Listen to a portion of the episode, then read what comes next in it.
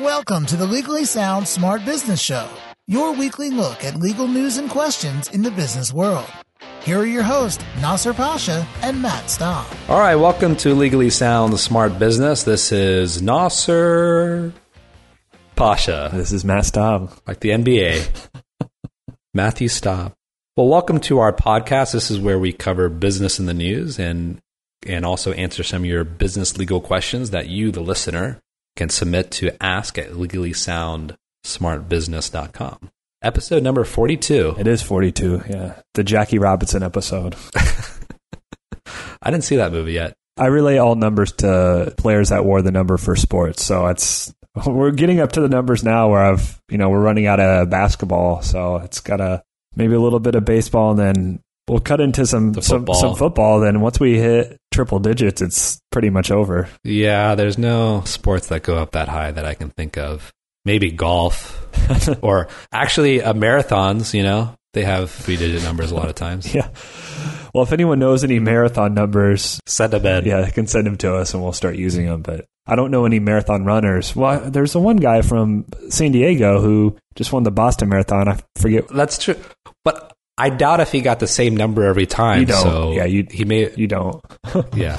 If I ever run a marathon, which hopefully I will someday, I'm going to request my number, like, and be really like dramatic about it. No, I'm this number every time.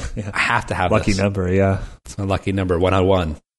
So let's get to the story we have for today. And I can't remember, have we talked about Snapchat before? We may have, but I think most people have heard about it at least. If you're the age of 13 to 15, you definitely have. I actually use Snapchat. You're like 16, right? You just you just came out of that phase. so I'd heard about it for a while, and then a couple of my friends talked me into doing it. I still kind of find it pretty pointless, but Me too. And I'll get into the reasoning why, but for those of you who haven't heard the most recent story, so let me step back a second and explain what Snapchat is if you haven't heard of it. This is the way I see it. You take a picture, or I guess video now as well, and you send it to one of your friends, and you can put a, it's basically just a picture text message, but there's a time limit on it, one to 10 seconds, and then it disappears. Same with video. But the problem is, I guess that these photos and these videos weren't disappearing as they said. Um, the whole point of Snapchat, this wasn't happening. And so they're also doing something with using customer information too, which is a whole other issue. But so they basically said they were doing one thing, they were doing their main premise, they weren't living up to it, and the FTC came in. They got a pretty light ban here 20 year internal audit. So, what was handed down? And no fines. I'm so surprised that they didn't have any fines, which the FTC, I mean, they have the power to do so.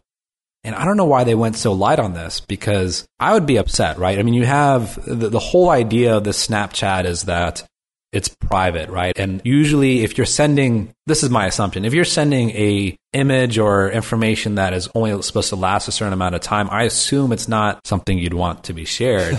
but I guess, I don't know. What else is the purpose, right? I don't know, but I'd be upset for sure. That's what we're getting. I was getting to is it's defeating the purpose of the app to begin with. exactly, yeah. Yeah, definitely. I'm pretty surprised there's no fine. And I think the 20 year independent privacy audit, I guess, sorry, I think I said internal audit. I meant independent audit. That's a little bit funny Yeah. because what are the odds that Snapchat's going to be around in 20 years? I mean, pretty slim, right? That's a good point. Yeah, I would agree with that. And I assume also that, well, I would hope so at least, that Snapchat has to pay for those audits and we're not paying for that. That would be silly. And those audits can be costly, especially when it's coming from the government. They're pretty thorough when they come in. But I wonder, you're right. uh, In 20 years, are we going to be Snapchatting each other? I doubt that very much so. Yeah, it's probably going to be something we don't even can't even think of right now. But one of the reasons I don't like Snapchat is the whole point is you send a picture and it disappears, but you can screenshot the picture. I mean, so that defeats the purpose Oh, yeah. of having it to begin with. So why? I just don't understand what the usage is for. Then, if someone really wants to, they can just screenshot it and they they have the picture saved. Yeah. And I'm interested too. Mark Cuban, he's involved in this new company called Cyberdust, and it's Snapchat but for text messages I see. they kind of play up and it's kind of weird how they go about it they play up like oh you know all the texts that you sent out the night before that you didn't want to send out they're just all disappear it's like you've never sent them it's like well not really That's silly. it's, i don't really understand this whole piece of the market but And especially text, it's like I send somebody, hey, meet me at 5 p.m. tonight. And then you look at it. Wait, what was it again? What's the address that you sent me? Yeah. I don't see the purpose. Hopefully they wouldn't send it like that, but but Snapchat was one of the companies I think when WhatsApp got bought out, I think they were considering Snapchat was one of the other competitor companies they were considering. So I think they were kind of hopeful for a big buyout that hasn't happened yet. I mean, I don't know how they're making money because uh, the app was free and there's no there's Oh, been no advertising on it that I've seen. So I assume it's on its way down if it already hasn't passed that point. But lesson to be learned, the FTC, I think, is a very scary organization in the sense that if the FTC is getting involved in your business, you're doing something wrong because it takes a lot to get their attention. yeah, In the sense that a mere small violation, even that, uh, it's, I've very seldom seen the FTC really go after in that respect. But once you get their attention, then there's trouble there. And it's very simple. Snapchat didn't necessarily do anything wrong if they didn't put in their policies that, yeah, we're not going to be saving your information, we're not going to be tracking you, and basically putting all these privacy considerations and then violating them. If they would have said, okay, we're going to spy on you, we're going to save all your contacts from your iPhone like it says it is, and that's what it does, then the FTC wouldn't have a care in the world because you did exactly what you said you would do. Problem is, once they have that policy and they violate it, Right, and that's the lesson that any business owner can take away from this story is if you say you're going to do something and you put it in your privacy policy, you have to do it. We shouldn't have to tell people that, but yeah, you shouldn't. But obviously, yeah. And, and it makes you think, right? Because when you install these apps on your phones, unless you really pay attention to exactly what the privacy policies say, it could easily just read your emails if they want. I think so. Maybe I'm wrong, but I, I know they can read your contacts, you know, who's in your phone. And what stops them from using those email addresses and sending them spam from you, you know? Right. The spam from them wouldn't be bad because it would only show up for 10 seconds and then it would disappear. Uh, that's great. I love that. Not intrusive spam, it just in your face for 10 seconds at a time. Wouldn't mind it.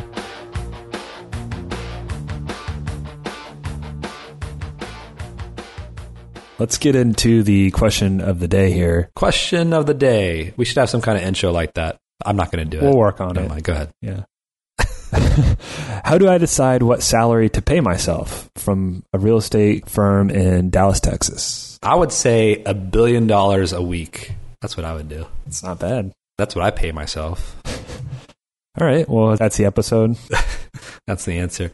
Well, it's a good question to be serious for once. I know this is a Friday episode, so we're kind of light, but you have to pay yourself a salary. And I, what do you think? Do you, do you assume that this person's maybe going through an S corp or Yeah. something like that? It seems like that's what it's implying, right? Right. They're going to most likely be an entity that's going to be one that they have to pay themselves a salary. So unlike an LLC where it Right. doesn't matter, it's all passed through anyway. So how would you break this down as far as whether or not, let's say that he's an agent and he's bringing in a profit of $300,000 a year.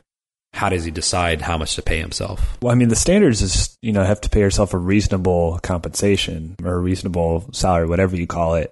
I would look at it in terms of what other people have been paid and what they've, not necessarily what they've gotten away with, but, you know, what's been held acceptable in other comparables in the industry. Yeah. So your salary, you're going to be paying more tax than something that might just be a, a distribution. So you want to keep your salary as low as possible if you're going to also get these other distributions from the company because it's two different ways that money's coming into you. I guess we're assuming this person's also one of the the shareholders of the company. If not, then it's a different story. Then just get paid as much as you want. Yeah, exactly. It always bugged me like that word reasonable.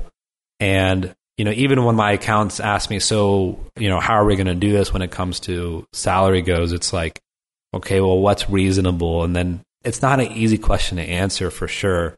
This is how I personally look at it is that to avoid IRS scrutiny, the more you pay yourself, the better. Because obviously the incentive is to make your, like I think you mentioned, is to make your salary as low as possible so that you get a lower tax rate for the uh, equitable distribution. So I would start with a billion dollars a week and then work your way down. Yeah.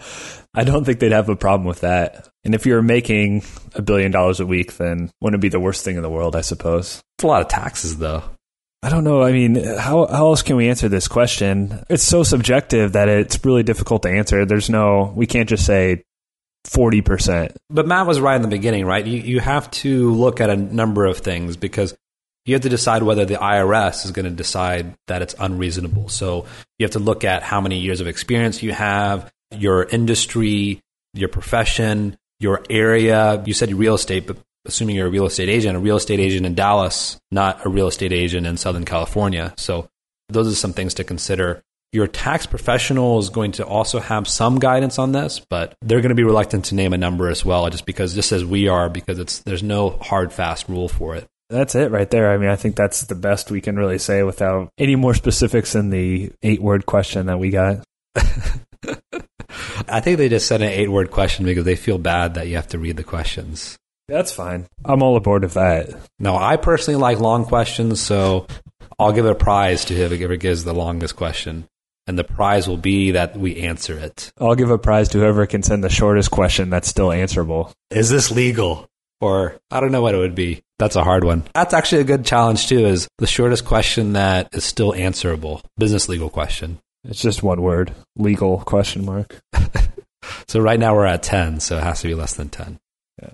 Okay, guys, I think that's our Friday episode. Thanks for joining us this week and definitely keep tuning in and review our podcast. Yeah, keep leaving those iTunes reviews. We have some good ones up there, so Cool. we appreciate that.